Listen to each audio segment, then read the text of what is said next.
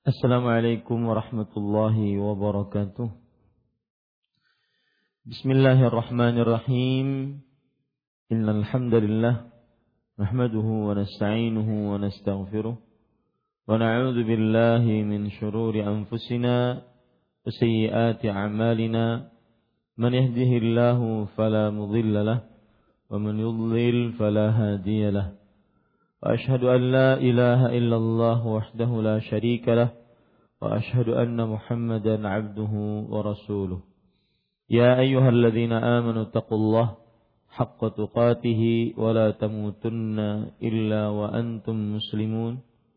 يا أيها الناس اتقوا ربكم الذي خلقكم من نفس واحدة وخلق منها زوجها وبث منهما رجالا كثيرا ونساء واتقوا الله الذي تساءلون به والأرحام إن الله كان عليكم رقيبا. يا أيها الذين آمنوا اتقوا الله وقولوا قولا سديدا يصلح لكم أعمالكم ويغفر لكم ذنوبكم ومن يطع الله ورسوله فقد فاز فوزا عظيما أما بعد. فإن أصدق الحديث كتاب الله وأحسن الهدي هدي محمد صلى الله عليه وعلى آله وسلم وشر الأمور محدثاتها وكل محدثة بدعة وكل بدعة ضلالة وكل ضلالة في النار الحمد لله kita bersyukur pada Allah Subhanahu wa taala pada hari ini hari Rabu pagi 17 Zulqa'dah 1438 Hijriah kita kembali duduk bersama di Masjid Imam Syafi'i Banjarmasin ini untuk mengkaji kajian rutin setiap Rabu setelah sholat subuh yaitu membaca kitab Fiqhul Ada'iyati wal Adhkar, fikih doa dan zikir yang ditulis oleh Fadilatul Syekh Abdul Razak bin Abdul Muhsin Al-Abbad hafizahullah taala. Salawat dan salam semoga selalu Allah berikan kepada Nabi kita Muhammad sallallahu alaihi wa ala alihi wasallam pada keluarga beliau, para sahabat, serta orang-orang yang mengikuti beliau sampai hari kiamat kelak. Dengan nama-nama Allah yang husna dan sifat-sifat yang ulia kita berdoa, Allahumma a'inna ala zikrika wa syukrika wa husna ibadatik. Ya Allah, tolonglah kami untuk senantiasa berzikir kepadamu, bersyukur atas nikmatmu dan beribadah yang baik kepadamu. Amin ya rabbal alamin. Bapak Ibu saudara-saudari yang dimuliakan oleh Allah Subhanahu wa taala, indikasi dan makna kalimat tauhid la ilaha illallah. Pada bab ini penulis Syekh Abdul Razak bin Abdul Muhsin Abbad hafizahumullah taala menjelaskan kepada kita makna la ilaha illallah. Dan mengenal makna serta penunjukan makna dari la ilaha illallah ini penting. Karena jika seseorang mengetahui makna la ilaha illallah dan apa yang ditunjukkan oleh kalimat la ilaha illallah, maka niscaya dia akan menjadi hamba Allah yang sebenar-benarnya. Menjadi hamba Allah yang diinginkan oleh Allah. Orang malas untuk mengerjakan sholat Salah satu sebabnya adalah karena tidak mengetahui makna dan apa yang ditunjuki oleh kalimat la ilaha illallah. Seorang melakukan penyimpangan baik karena syubhat atau karena syahwat maka salah satu sebab terbesarnya adalah tidak mengetahui makna dan apa yang ditunjuki oleh kalimat la ilaha illallah. Seorang melakukan dosa besar, kesyirikan, atau kebid'ahan, atau maksiat lainnya. Disebabkan karena tidak benar-benar menghambakan diri kepada Allah. Nah, penghambaan diri kepada Allah Subhanahu wa taala ini akan kita bisa lakukan ketika kita memahami makna dan tujuan dari la ilaha illallah. Maka bab ini termasuk bab yang paling penting dalam la ilaha illallah. Dalam kehidupan seorang muslim. Kita baca Inna lila ilaha illallah hadhihi al-kalimah al-azimah madlulan la budda min min fahmihi. Sesungguhnya kalimat agung la ilaha illallah memiliki indikasi yang mesti dipahami dan makna yang mesti diberi batasan. Wa ma'nan la budda min dabtih. Dan makna yang mesti harus diberi batasan. Idh ghairu nafi'in bi ijma'i ahli al-ilm an-nutqu bi hadhihi al-kalimah Sebab tidak bermanfaat. Menurut kesepakatan ahli ilmu mengucapkan kalimat ini min ghairi fahmin li ma'naha. Tanpa memahami maknanya. Wala amalin limu, bima taqtadih dan tidak mengamalkan konsekuensinya. Tidak mengamalkan konsekuensinya. Tidak akan manfaat la ilaha illallah walau sejuta kali diucapkan jika tidak memahami maknanya dan tidak mengerjakan konsekuensi dari la ilaha illallah tersebut. Kemudian penulis menyebutkan dalil akan hal ini bahwa tidak manfaat la ilaha illallah seseorang kalau seandainya tanpa memahami maknanya dan tanpa mengerjakan konsekuensi-konsekuensi yang ditunjuki oleh la ilaha illallah tersebut. Beliau mengatakan kama qala ta'ala wala yamliku alladhina yad'una min dunihi asy-syafa'ata illa man syahida bil haqq wa hum ya'lamun. Seperti firman Allah Subhanahu wa taala wala yamliku yad'una min duni mereka yang menyeru kepada selainnya orang-orang yang mensyirikan Allah berdoa kepada selain Allah tidak memiliki syafaat tidak memiliki pemberi penolong kecuali siapa yang bersaksi tentang hak dan mereka mengetahuinya. Kecuali yang benar-benar bersyahadat la ilaha illallah dalam keadaan mereka menyadarinya. Dalam keadaan mereka mengenal makna-maknanya. Makanya ketika kita berbicara tentang syarat la ilaha illallah, salah satunya adalah al-ilm. Salah satu syarat la ilaha illallah adalah mengilmui, memahami makna la ilaha illallah. Tidak akan sempurna la ilaha illallah seseorang tanpa memahami maknanya. Kemudian penulis mengatakan wa ma'nal ayati kama qala ahlu tafsir ay illa man syahida bila ilaha illallah wa hum ya'lamuna biqulubihim ma'na ma nataqu bihi bi alsinatihim. Makna ayat seperti dikatakan para ahli tafsir yakni kecuali orang yang bersaksi tentang la ilaha illallah. Di situ kan disebutkan kecuali siapa yang bersaksi tentang al-haq. Kecuali yang bersaksi tentang al-haq maksudnya adalah kecuali yang bersaksi tentang la ilaha illallah. Dan mereka mengetahui dengan hati wahum ya'lamun dalam ayat di situ kan wahum ya'lamun dan mereka mengetahui maksudnya mengenal dengan hatinya, memahami dengan hatinya.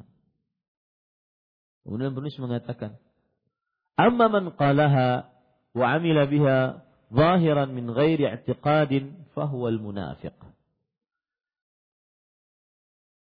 Sebab sesungguhnya persaksian mengharuskan adanya ilmu afwan. Mana tadi? Ya. Iz inna syahadah taqtadil ilm bil mashhud bih. Sesungguhnya Persaksian mengharuskan adanya ilmu pengetahuan tentang apa yang disaksikan. Jadi kalau kita bersaksi, kita harus paham apa yang kita saksikan. Kalau kita bersyahadat, kita harus paham apa yang kita ucapkan dari syahadat tersebut. Kemudian penulis mengatakan, "Kalau kanat an jahlin lam takun syahadah." Apabila berada di atas ketidaktahuan atau kebodohan, maka bukan persaksian namanya. Ini kalau seandainya orang mengucapkan la ilaha illallah tapi maknanya tidak tahu, bodoh terhadap makna tersebut. Maka ini bukan persaksian. Ini bukan pernyataan dengan lisan dan keyakinan dengan hati, bukan. Ini hanya sekedar ucapan. Kemudian, wataqtadis sidq. Ia juga mengharuskan kejujuran. Wataqtadil amalu bidzalik. Serta mengharuskan pengamalannya. Ketika bersaksi harus ada ilmunya. Kemudian harus jujur dia di dalam hati. Apa yang ia ucapkan tersebut tidak terpaksa. Kemudian yang ketiga, dia harus mengamalkan konsekuensi dari apa yang ia saksikan dengan jujur tadi. Itu baru bermanfaat la ilaha illallahnya. Wa yatabayyan annahu la budda fi hadhihi al-kalimah min al-ilmi biha ma'al ilmi was-sidq. Artinya, oleh karena itu telah jelas menjadi keharusan pada kalimat ini akan ilmu tentangnya. Harus mengilmui makna la ilaha illallah. Disertai pengamalan dan kejujuran. Disertai pengamalan dan kejujuran. Jujur tatkala mengucapkannya, kemudian diamalkan konsekuensi-konsekuensinya. Tidak manfaat kalau seandainya ada orang mengucapkan la ilaha illallah tidak paham. Tidak manfaat. Kalaupun paham tetapi tidak jujur, tidak manfaat. Dusta, seperti orang munafik. Kalaupun paham, jujur, tidak manfaat kalau tidak mengamalkan konsekuensinya. Kalau tidak mengamalkan konsekuensinya. Dia harus benar-benar mengamalkannya. Kemudian, penulis mengatakan, Fabil ilmi yanjul abdu min tariqin nasara. Alladzina ya'maluna bila ilm. Dengan ilmu seorang hamba selamat dari jalan Allah orang-orang Nasrani yang beramal tanpa ilmu.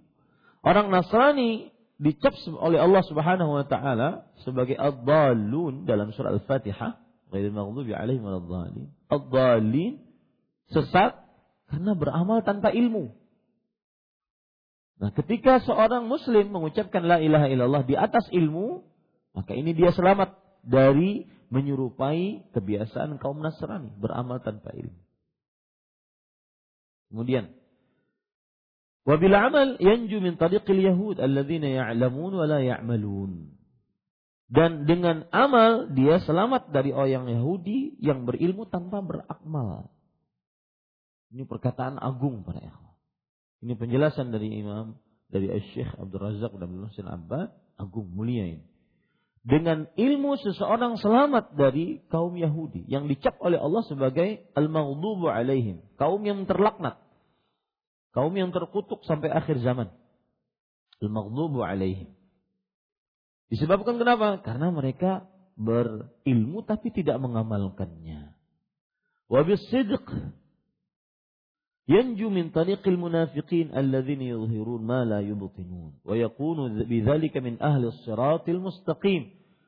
ah, dan dengan kejujuran dia selamat dari jalan orang-orang munafik yang menampakkan apa yang tidak ada di dalam batin. Pengertian munafik itu adalah yuzhirul iman wa yubtinul kufr. Ini munafikun akbar. Memperlihatkan keimanan dan menyembunyikan kekafiran. Itu munafik akbar yang mengeluarkan seseorang dari Islam. Adapun munafik asqar disebut oleh para ulama munafik asghar atau munafik amali maka yuzhirul amal salih wa yubtinu khilaf dhalik memperlihatkan amal saleh dan menyembunyikan selain itu tatkala sendirian. Nah, orang yang dengan kejujuran dia terlepas dari jalannya orang-orang munafik yang dusta dalam imannya, cuma lisan hatinya kafir. Maka kata penulis dengan demikian dia termasuk ahli jalan Allah yang lurus, siratal mustaqim yang kita baca setiap uh, sholat minimal 17 kali sehari ahli jalan Allah yang lurus. Termasuk orang-orang yang diberikan nikmat oleh Allah atas mereka, bukan orang-orang yang dimurkai dan bukan pula orang-orang yang sesat. Suratal ladzina an'amta alaihim. Jalannya orang-orang yang engkau beri nikmat kepada mereka. Siapa mereka? Dan nabiyyin, siddiqin, syuhada, salihin. Masuk dari para nabi, para rasul, orang-orang siddiq, orang-orang mati syahid, dan orang-orang yang saleh. Itulah jalan orang-orang yang lurus. Yang lepas dari tiga penyakit. Yang pertama yaitu penyakit yang pertama adalah tidak berilmu. Penyakit kedua tidak beramal, penyakit ketiga tidak jujur. Ini luar biasa penjelasan ini. Jalan keselamatan adalah berilmu, kemudian beramal, kemudian jujur. Berilmu, dia selamat dari jalan kaum Nasrani yang beramal tanpa ilmu. Beramal, dia selamat dari jalan kaum Yahudi yang berilmu tanpa amal. Dan jujur, dia selamat dari orang-orang munafikin yang memperlihatkan iman tapi dengan kedustaan. Akhirnya dia menjadi orang-orang yang berjalan di jalan Allah yang lurus yang Allah berikan nikmat kepada mereka. Yang ayatnya kita baca minimal 17 kali sehari. Ini kunci hidup diridhai oleh Allah. Ilmu, amal, dan jujur. Kunci hidup diridhai oleh Allah Subhanahu wa taala. Kemudian penulis mengatakan, walhasil an la ilaha illallah la tanfa'u illa man arafa madlulaha naqiyan wa isbat, nafyan wa isbatan. Ringkasnya, sungguh la ilaha illallah tidak bermanfaat kecuali bagi yang mengetahui indikasinya. Baik penafian maupun penetapan. Karena di dalam la ilaha illallah ada penafian, peniadaan maksudnya. Dan ada penetapan. Peniadaan sembahan yang berhak disembah selain Allah. Penetapan hanya Allah yang berhak disembah. Tidak ada yang berhak disembah kecuali Allah. Itu ringkasan dari makna la ilaha illallah. Meniadakan sembahan selain Allah. Dan menetapkan yang disembah, yang berhak disembah hanya Allah. Makanya disebutkan oleh para ulama, kalimat la ilaha illallah, di dalamnya terdapat an-nafyu wal isbat. Iman seseorang tidak akan sempurna kecuali dengan peniadaan dan penetapan akan sempurna. Kalau cuma peniadaan, ateis. La ilaha. Tidak ada Tuhan yang berhak disembah. Ini ateis, tidak bertuhan. Kalau cuma illallah menetapkan, maka berarti ini adalah wihdatul wujud. Hanya Allah. Hanya Allah yang berhak disembah. Berarti menetapkan semuanya adalah Allah Subhanahu wa taala. Ini wahdatul wujud.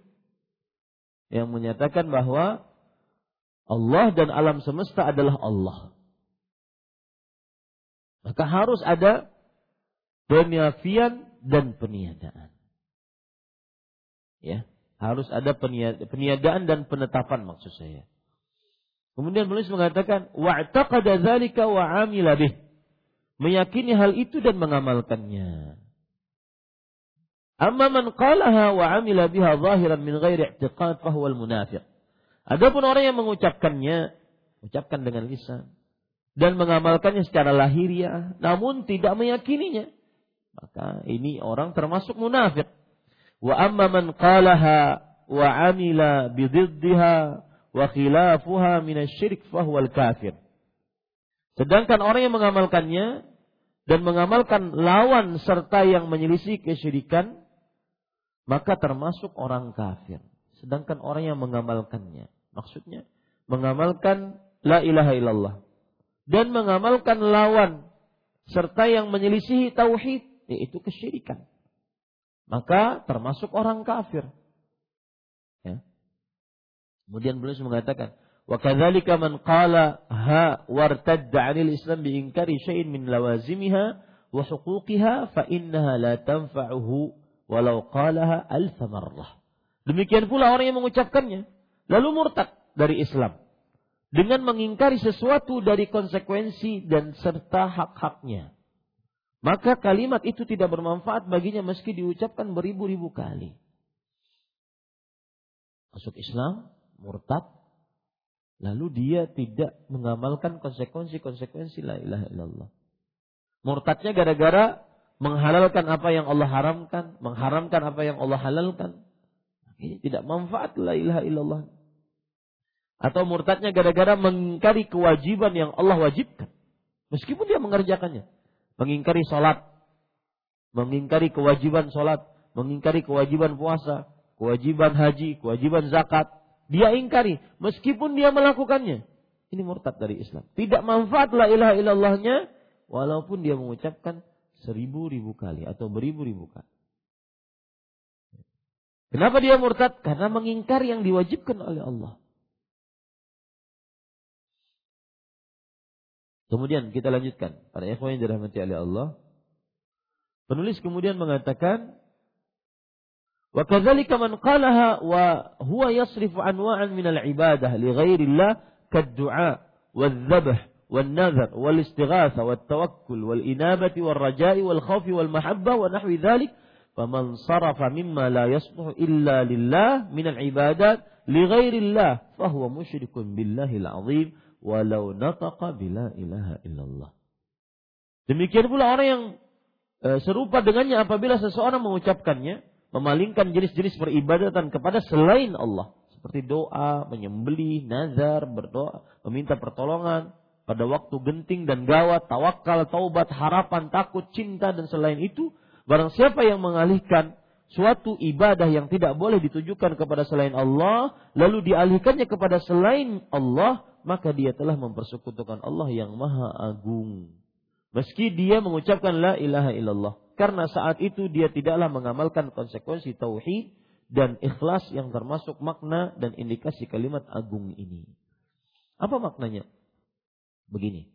Kita tadi dari tadi seakan dibawa oleh penulis kita rasakan atau Anda perhatikan atau tidak, seakan dibawa oleh penulis kepada makna dan konsekuensi-konsekuensi la ilaha illallah. Di awal beliau mengatakan pada para paragraf paragraf ini terutama, pada paragraf ini terutama, beliau sebenarnya sedang membawa kita untuk memahami makna la ilaha illallah dan konsekuensi-konsekuensi la ilaha illallah.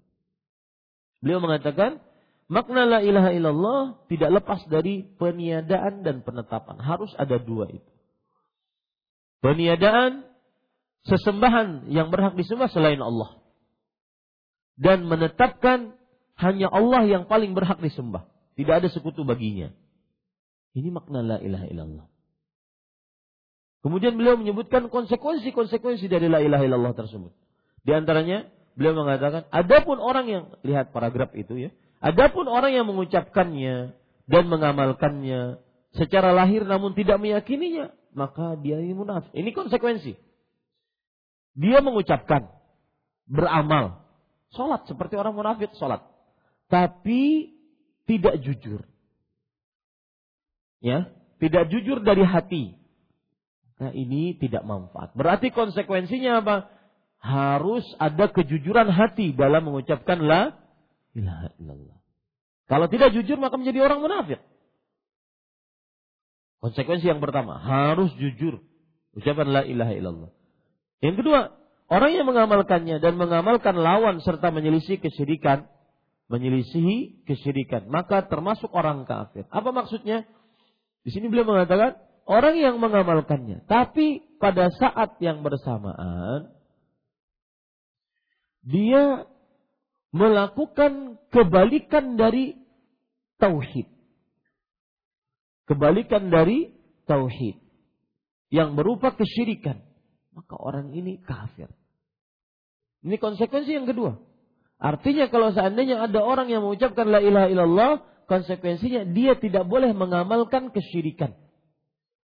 Dia tidak boleh mengamalkan kesyirikan.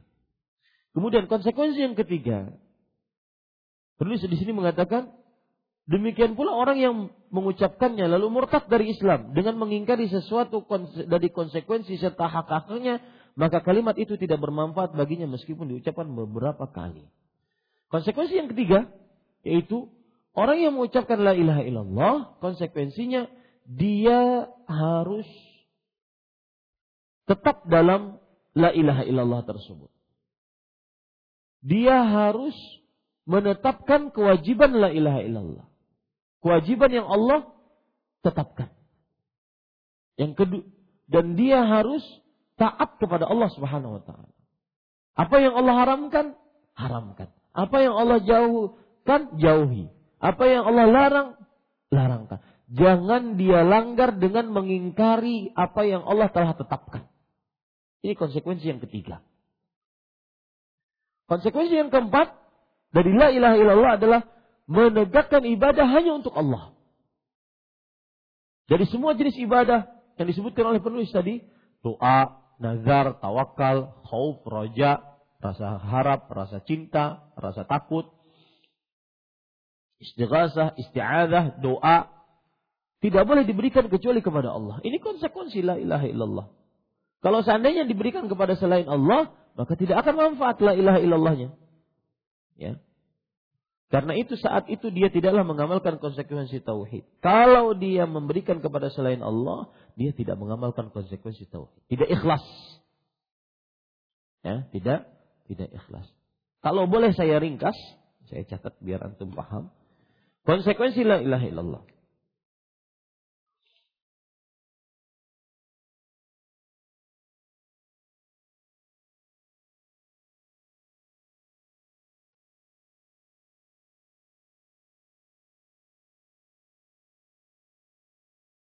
Yang pertama, kalau kita boleh meringkas apa yang disebutkan oleh eh, Syekh tadi, yang pertama adalah jujur. Harus lisannya sesuai dengan apa yang ada dalam hatinya.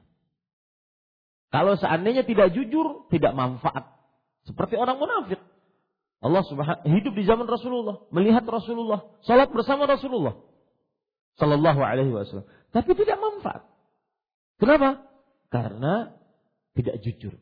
Innal munafiqina fid darkil asfali minan Sesungguhnya orang-orang munafik di dalam neraka yang paling dalam.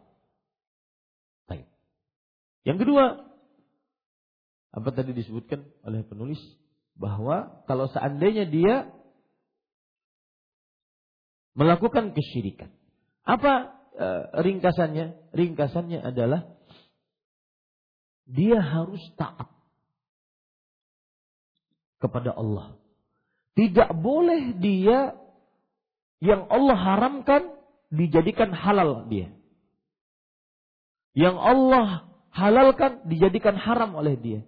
Tidak boleh dia mengingkari mengingkari apa yang Allah telah tetapkan. Taat atau dalam kata lain tunduk patuh. Ini bahasa Arabnya as-sidq. Ini bahasa Arabnya al-iz'ad. Yang ketiga, orang yang mengucapkan konsekuensi la ilaha illallah atau orang yang mengucapkan la ilaha illallah konsekuensinya adalah yaitu dia ikhlas.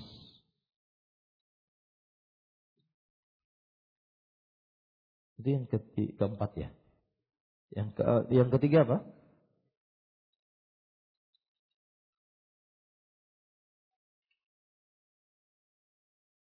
Sebentar.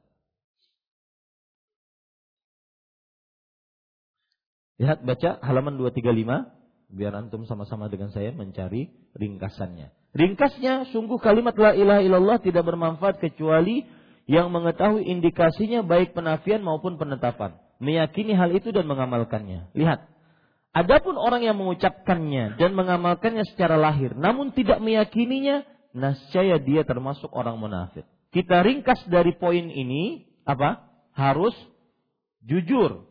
Karena tidak manfaat kalau seandainya tidak jujur. Ini yang pertama. Harus jujur. Adapun orang yang mengucapkannya dan mengamalkannya, secara lahir namun tidak meyakininya, niscaya dia termasuk orang munafik. Ini masalahnya berarti adalah jujur. Konsekuensi la ilaha illallah harus apa? Jujur. Kebalikan dari jujur dusta. Dan itulah orang munafik. Tidak manfaat la ilaha illallahnya kalau dusta. Ya. Mengucapkan dengan lisannya tetapi hatinya kafir. Gak manfaat ini. Nah, itu yang pertama. Yang kedua, sedangkan dari kata-kata sedangkan, itu yang kedua. Orang yang mengamalkannya dan mengamalkan lawan serta yang menyelisihinya, menyelisihi yaitu berupa kesyirikan, maka termasuk orang kafir. Ini berarti ya, orang yang yang ke, yang kedua yaitu dia harus beramal. Nah, ini yang kedua berarti di sini amal. Ya. Betul ini sudah sudah tunduk patuh. Beramal, tunduk patuh taat amal, betul. Izaan. Harus beramal. Itu yang kedua, yaitu taat patuh. Kemudian yang ketiga, penulis mengatakan, demikian pula orang yang mengucapkannya, lalu murtad dari Islam dengan mengingkari sesuatu dari konsekuensinya serta hak-haknya. Maka kalimat itu tidak bermanfaat juga baginya. Di sini, ya, dia ini yang saya sebut tunduk patuh. Ini dihapus.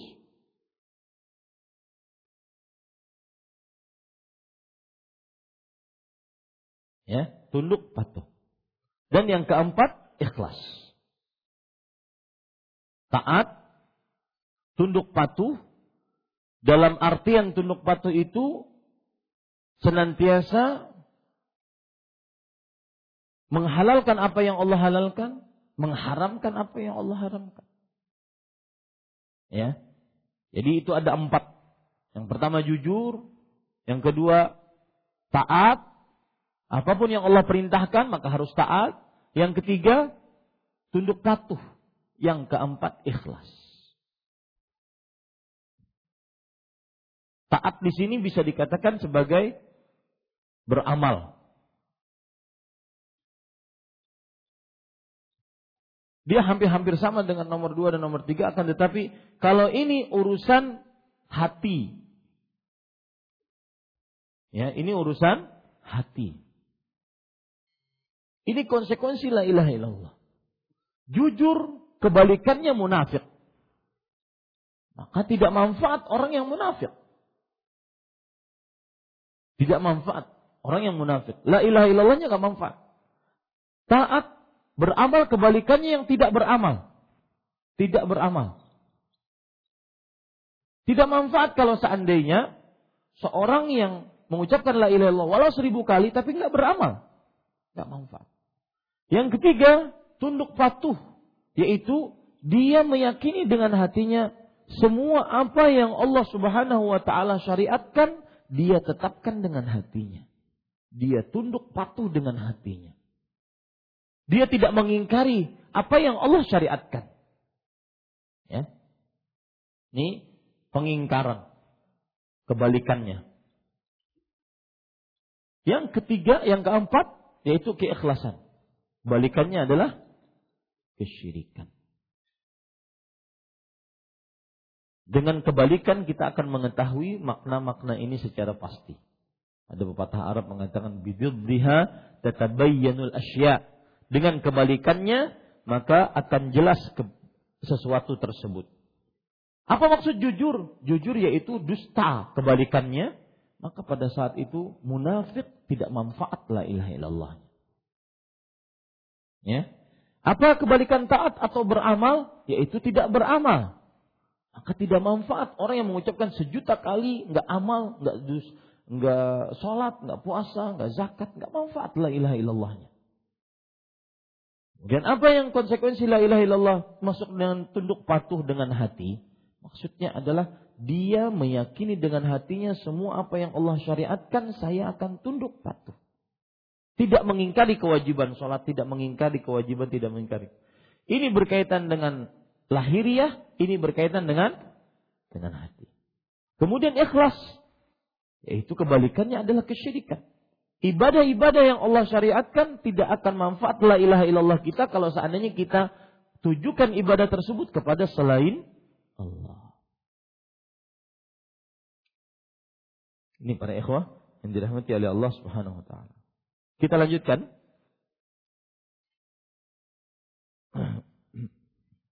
Sesungguhnya la ilaha illallah maknanya adalah tidak ada sembahan yang hak satu sembahan yaitu Allah yang esa tidak ada sekutu baginya kata ilah dalam bahasa adalah yang disembah. La ilaha illallah adalah tidak ada sembahan yang hak kecuali Allah. Ini makna yang benar dari la ilaha illallah. Tidak ada sembahan yang berhak disembah selain Allah. La itu tidak ada.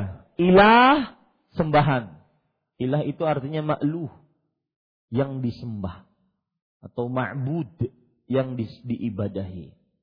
Tidak ada yang hak kecuali Allah. Tidak ada sembahan yang hak kecuali Allah. Ini makna yang benar dan yang sempurna dari kalimat la ilaha illallah. Tidak ada sembahan yang hak kecuali Allah. Seperti firman Allah Subhanahu wa taala dalam surat Al-Anbiya ayat 25, "Wa ma arsalna min qablika min rasulin illa nuhi ilaihi annahu la ilaha illa ana fa'budun." Tidaklah kami mengutus sebelumnya daripada Rasul, melainkan kami wahyukan kepadanya. Bahwa tidak ada sembahan yang hak kecuali aku, maka sembahlah aku. Tidak ada sembahan yang hak kecuali aku, maka sembahlah aku. Ini kata-kata hak. Annahu la ilaha.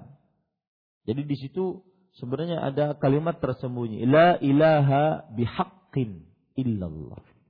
Ada kalimat tersembunyi di situ. La ilaha bihaqqin illallah. Tidak ada sembahan yang berhak disembah kecuali Allah. Lihat di sini. Kita kan sering mengucapkan la ilaha illallah. La ilaha illallah. Nah, ini tidak ada ilah, tidak ada sembahan. Sebenarnya di sini ada semacam sesuatu yang tersembunyi. Bihakin. Tidak ada sembahan yang hak kecuali Allah. Kenapa ada hak? Karena ada sembahan-sembahan yang tidak berhak. Salib, sapi, jin, orang mati yang disembah tanpa hak. Ya. Jadi itu yang disebut dalam bahasa Nahu namanya mahzuf. Tersembunyi dia. Bihaknya itu tersembunyi. Tidak ada sembahan yang hak disembah. Kenapa harus ada hak Ustaz? Karena tadi ada sembahan yang tidak hak. Dan firmannya ba'atsna fi kulli ummati rasulan ya'budullaha wa yajtanibu taghut dan sungguh kami telah mengutus pada setiap umat seorang rasul hendaklah kamu menyembah Allah dan jauhilah tagut. Itu makna la ilaha illallah. Menetapkan ya, hendaklah kamu menyembah Allah. Itu illallah. Wajitani tagut la ilaha. Ya. Dan jauhilah tagut la ilaha. Jadi harus selalu ada dua itu. Peniadaan dan penetapan atau penetapan dan peniadaan. Boleh dibalik-balik. Ya. Menjadi jelas dengan hal itu bahwa makna ilah adalah yang diibadahi. Sedangkan makna la ilaha illallah adalah mengikhlaskan peribadatan kepada Allah semata dan menjauhi peribadatan terhadap tagut-tagut. Oleh karena itu ketika Nabi Muhammad SAW berkata kepada kafir Quraisy, ucapkanlah la ilaha illallah, maka mereka menjawab, aja'al al-alihata ilahan wahida inna hadza la syai'un ujab. Apakah dia akan menjadikan ilah sembahan satu ilah saja? Sungguh ini perkara yang sangat mengherankan. Surat Sad ayat 5. Berarti orang-orang kafir Quraisy apa? Mengerti kalimat la ilaha illallah, paham. Karena mereka menjawab seperti itu. Kalau kami mengucapkan la ilaha illallah, berarti kami akan menjadikan berhala semua ini dihancurkan, ditinggalkan, dan menyembah, meminta hanya kepada Allah. Ini sesuatu yang mengherankan, kata mereka. Ini para ikhwah. Lalu antum lihat konsekuensi tadi. Penyimpangan-penyimpangan yang terjadi gara-gara tidak paham konsekuensi. Makanya kalau ingin berdakwah, tanamkan la ilaha illallah. Makanya Rasul Shallallahu Alaihi Wasallam 13 tahun bahkan seluruh hidup beliau dalam berdakwah selama 43 tahun beliau menanamkan la ilaha illallah. Karena la ilaha illallah itu bagaikan kunci. Orang ingin ingin taat sholat, ingin akhirat, ingin agar suaminya ngaji, ingin agar istrinya berjilbab, tanamkan la ilaha illallah.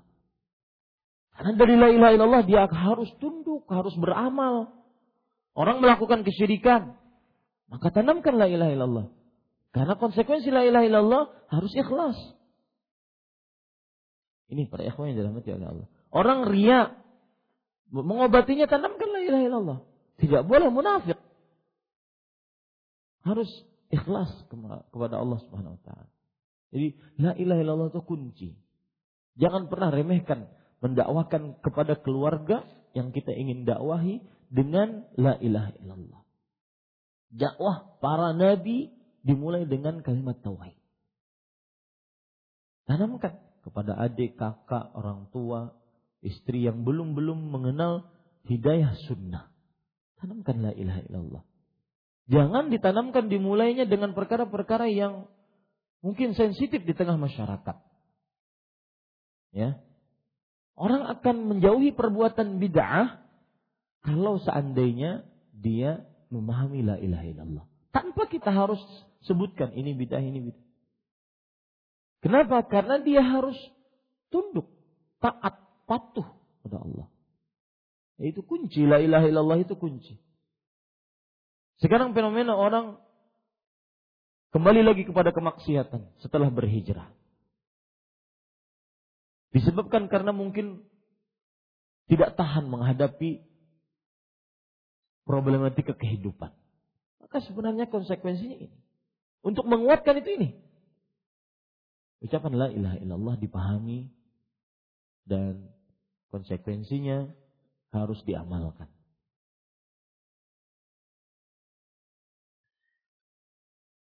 Kaum Hud berkata kepada Nabi mereka ketika dikatakan pada mereka, "Qalu ajitana lina'budallah wahdah wa nadhara ma kana ya'budu aba'una." Ucapkanlah la ilaha illallah kata Nabi Hud alaihi salam kepada kaumnya. Maka Apakah engkau datang kepada kami agar kami menyembah Allah semata? Nah, ini ya. Ini kaum Nabi Hud berarti paham kalau beribadah hanya kepada Allah maksudnya meninggalkan sesembahan selain Allah dan meninggalkan apa-apa yang disembah oleh bapak-bapak kami. Maka berkata mereka berkata demikian, padahal Nabi hanya mengajak mereka kepada la ilaha illallah. Karena mereka memahaminya, memahaminya maksudnya adalah penafian peribadatan dari segala sesuatu selain Allah. Lalu menetapkan peribadatan itu kepada Allah semata tanpa ada sekutu baginya. Itulah makna la ilaha illallah. Beribadah hanya kepada Allah dan tidak mensyirikan Allah dalam peribadatan. Itu konsekuensi yang keempat, ikhlas. Hah? Konsekuensi la ilaha illallah jujur, kebalikannya munafik, taat, kebalikannya tidak beramal, tidak tunduk patuh, kebalikannya apa? Pengingkaran, mengingkari dan ikhlas kebalikannya kesyirikan. Kemudian, lafaz la ilaha illallah mencakup penafian dan penetapan. Kalimat ini menafikan peribadatan dari setiap sesuatu selain Allah Subhanahu wa taala. Segala sesuatu selain Allah Subhanahu wa taala yang berupa malaikat dan para nabi terlebih lagi selain mereka bukanlah sembahan. Kalau nabi dan para malaikat saja bukan sembahan apalagi orang-orang di bawah mereka, makhluk-makhluk di bawah mereka. Itu maksudnya. Ia tidaklah berhak mendapatkan ibadah sedikit pun. Para nabi, para malaikat tidak berhak kita berdoa, minta pertolongan, tawakal, berharap, rasa takut kepada mereka tidak berhak. Ya. Kalimat ini menetapkan peribadatan hanya kepada Allah semata. Artinya seorang hamba tidaklah menyembah selainnya. Dalam arti tidak memaksudkan dengan memaksudkannya dengan sesuatu dari peribadatan. Ia adalah keterkaitan hati yang mengharuskan dengannya sesuatu dari jenis-jenis ibadah seperti doa, menyembelih, nazar dan selainnya. Itu semuanya pengulangan-pengulangan dari penulis. Bahwa ibadah apa pun jenisnya tidak boleh diberikan kecuali kepada Allah. Disebutkan dalam Al-Quran yang mulia, nas-nas yang sangat banyak yang menerangkan tentang makna tauhid la ilaha illallah. Dan memperjelas maksudnya. Di antara ayat-ayat tersebut adalah firman Allah subhanahu wa ta'ala, wa ilahukum ilahu wahid, la ilaha illahu rahmanir rahim. Ini penjelasan dari la ilaha illallah. Bahwa ibadah hanya untuk Allah, tidak boleh diberikan kepada selain Allah. Taat hanya untuk Allah, tidak boleh diberikan kepada selain Allah. Tunduk patuh hanya untuk Allah, tidak boleh diberikan kepada selain Allah. Dan sembahan kamu adalah sembahan yang satu. Tidak ada sembahan yang berhak disembah selain dia. Maha pengasih lagi maha penyayang. Al-Baqarah 163. Saya ingin tanya Pak, kaum Nasrani, penyimpangan dari konsekuensi tauhid yang mana?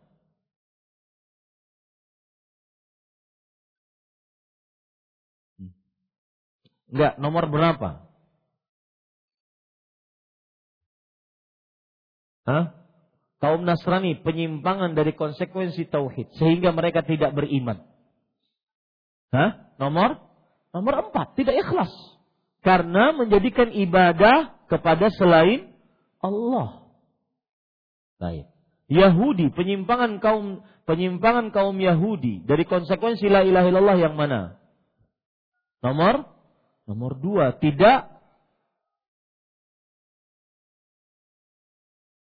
Punya ilmu tidak ber beramal.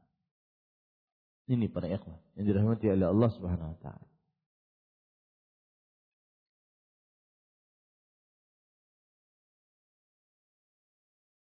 Jadi itu konsekuensi. Itu inti la ilaha illallah. Antum kalau ngajar kepada keluarga la ilaha illallah, ajarkan konsekuensi ini. Orang yang mengucapkan la ilaha illallah dia harus jujur, Jujur walau dalam amal-amal. Jujur perkataan. ya Tidak dusta. Karena itu konsekuensi la ilaha illallah. Jujur. Wama umiru illa liya'budullaha mukhlishina lahuddin hunafa. Padahal mereka tidak disuruh kecuali supaya mereka menyembah Allah dengan memurnikan kekuatan kepadanya dalam menjalankan agama yang lurus. Yaitu memurnikan. Harus ikhlas. Hanya untuk Allah. Ikhlas itu artinya murni, suci, terlepas dari kotoran dan campuran. Itu ikhlas. Wa idh qala Ibrahim li wa qaumih innani bara'un mimma ta'budun illa alladhi fatarani fa innahu sayahdin wa ja'alaha kalimatan baqiyatan fi 'aqibihi la'allahum yarji'un. Dan ingatlah ketika Ibrahim, Nabi Ibrahim alaihissalam berkata kepada bapaknya dan kaumnya, sesungguhnya aku tidak bertanggung jawab terhadap apa yang kalian sembah kecuali yang menciptakanku. Sesungguhnya dia yang memberi petunjuk kepadaku. Dan dijadikannya kalimat kekal di belakangnya mudah-mudahan kemba, mereka kembali. Allah Subhanahu wa taala berfirman tatkala menceritakan tentang seorang lelaki yang beriman kepada kaum Yasin. Mengapa aku tidak menyembah yang menciptakanku dan kepadanya kamu kembali? Apakah aku mengambil selainnya sembahan yang jika Ar-Rahman menginginkan untukku mudarat niscaya tidak bermanfaat sedikit pun syafaat mereka kepadaku? dan mereka tidak dapat menyelamatkanku. Sungguh, bila demikian aku benar-benar berada dalam kesesatan. Maksudnya begini, aku hanya menyembah kepada yang menciptakanku. Dan karena aku akan kembali kepadanya. Kalau seandainya aku menyembah kepada selain Allah, selain Ar-Rahman, maka apakah selain Allah, selain Ar-Rahman tersebut mampu mengembalikan apa yang sudah diambil oleh Allah Subhanahu wa taala? Enggak akan mampu. Makanya menyembah hanya kepada Allah Subhanahu wa taala semata. Ini pada ikhwan. Begitu juga dalam surat Az-Zumar ayat 11 sampai 14 dan firman-Nya, katakanlah, sungguh aku diperintahkan menyembah Allah dengan mengikhlaskan agama untuknya. Memurnikan agama untuk Allah Subhanahu wa taala semata. Dan aku diperintahkan untuk menjadi kaum muslimin yang pertama. Katakanlah, sungguh aku takut azab pada hari yang besar jika aku bermaksiat kepada Robnya. Termasuk maksiat adalah menyimpangkan ibadah kepada selain Allah. Bahkan maksiat terbesar. Katakanlah Allah lah yang aku sembah dengan mengikhlaskan agamaku kepadanya. Ini makna la ilaha illallah yang paling utama yaitu menjadikan seluruh ibadah diberikan, ditujukan, dimaksudkan hanya kepada Allah. Dan Allah berfirman menceritakan orang-orang mukmin keluarga Firaun. Ini mohon maaf saya percepat karena kita mau menghabiskan bab ini. Dan wahai kaumku, mengapa aku mengajak kali kamu kepada keselamatan? Dan kamu mengajakku kepada neraka. Kamu mengajakku untuk kafir kepada Allah dan mempersatukannya dengannya. Apa yang tidak ada ilmu padaku tentangnya. Aku mengajak kamu kepada yang maha perkasa, lagi maha pengampun, yaitu Allah. Sungguh pasti, apa yang kamu ajak, aku kepadanya tidak dapat menjawab seruan di dunia. Tidak pula di akhirat. Maksudnya begini, sembahan selain Allah tidak bisa mengabulkan permintaan kita di dunia dan di akhirat. Kenapa kita menyembah kepada selain Allah? Dan sungguh tempat kembali kita hanya kepada Allah. Di akhirat pun kita akan dikembalikan hanya kepada Allah. Bukan kepada sembahan-sembahan selain Allah. Dan sesungguhnya orang-orang yang berlebihan mereka lah penghuni-penghuni neraka. Ini semua para ikhwah tujuannya adalah untuk meyakinkan kita yang namanya la ilaha illallah salah satu konsekuensinya harus ikhlas. Konsekuensi paling utama dari la ilaha illallah harus ikhlas. Mengikhlaskan ibadah hanya kepada Allah. Ya. Ayat-ayat semakna dengan ini sangatlah banyak. Dan ia menjelaskan bahwa makna la ilaha illallah adalah berlepas dari peribadatan kepada selain Allah. Baik berupa pemberi syafaat maupun sekutu-sekutu. Lalu mengesahkan Allah semata dalam peribadatan. Maksudnya adalah tidak ada yang bisa menolong, memberi syafaat kecuali Allah. Ataupun tidak ada sekutu-sekutu bagi Allah. Ada. Hanya Allah Subhanahu wa taala yang berhak dituju dalam ibadah. Inilah ia petunjuk dan agama yang benar yang dengannya Allah mengutus para rasul dan menurunkan kitab-kitabnya. Seluruh ajaran para rasul ini, seluruh inti kitab-kitab suci ini mengajak manusia untuk beribadah murni hanya untuk itu konsekuensi terbesar la ilaha illallah. Jadi mungkin kita, ada ikhwah, yang ikhlas ini jadikan nomor satu. Konsekuensi paling utama. Ikhlas. Dari la ilaha illallah. Ketika ada fenomena seorang yang murtad dari Islam, seorang yang kembali lagi ke maksiat setelah mengenal sunnah, maka mau tidak mau kita harus menjelaskan la ilaha illallah. Karena makna la ilaha illallah ketika dipahami dan konsekuensinya ketika dikerjakan, itulah yang akan menyelamatkannya. Itu yang akan menyelamatkannya. Itu yang akan membuat seseorang teguh, tahan banting dengan problematika kehidupan. Ini Pak. Adapun seseorang yang mengucapkan la ilaha illallah tanpa mengetahui maknanya, serta tidak mengamalkan konsekuensinya, bahkan terkadang menjadikan untuk selain Allah perolehan dan bagian dari ibadahnya, baik berupa doa, takut, menyembelih, nazar dan selain itu dari jenis-jenis beribadatan, maka sungguh ini tidak mencukupi bagi si hamba untuk menjadi ahli la ilaha illallah. Tidak pula menyelamatkannya pada hari kiamat dari azab Allah. Tidak manfaat. Tidak manfaat di dunia, tidak manfaat di akhirat. Karena tidak mengamalkan konsekuensinya. Ya.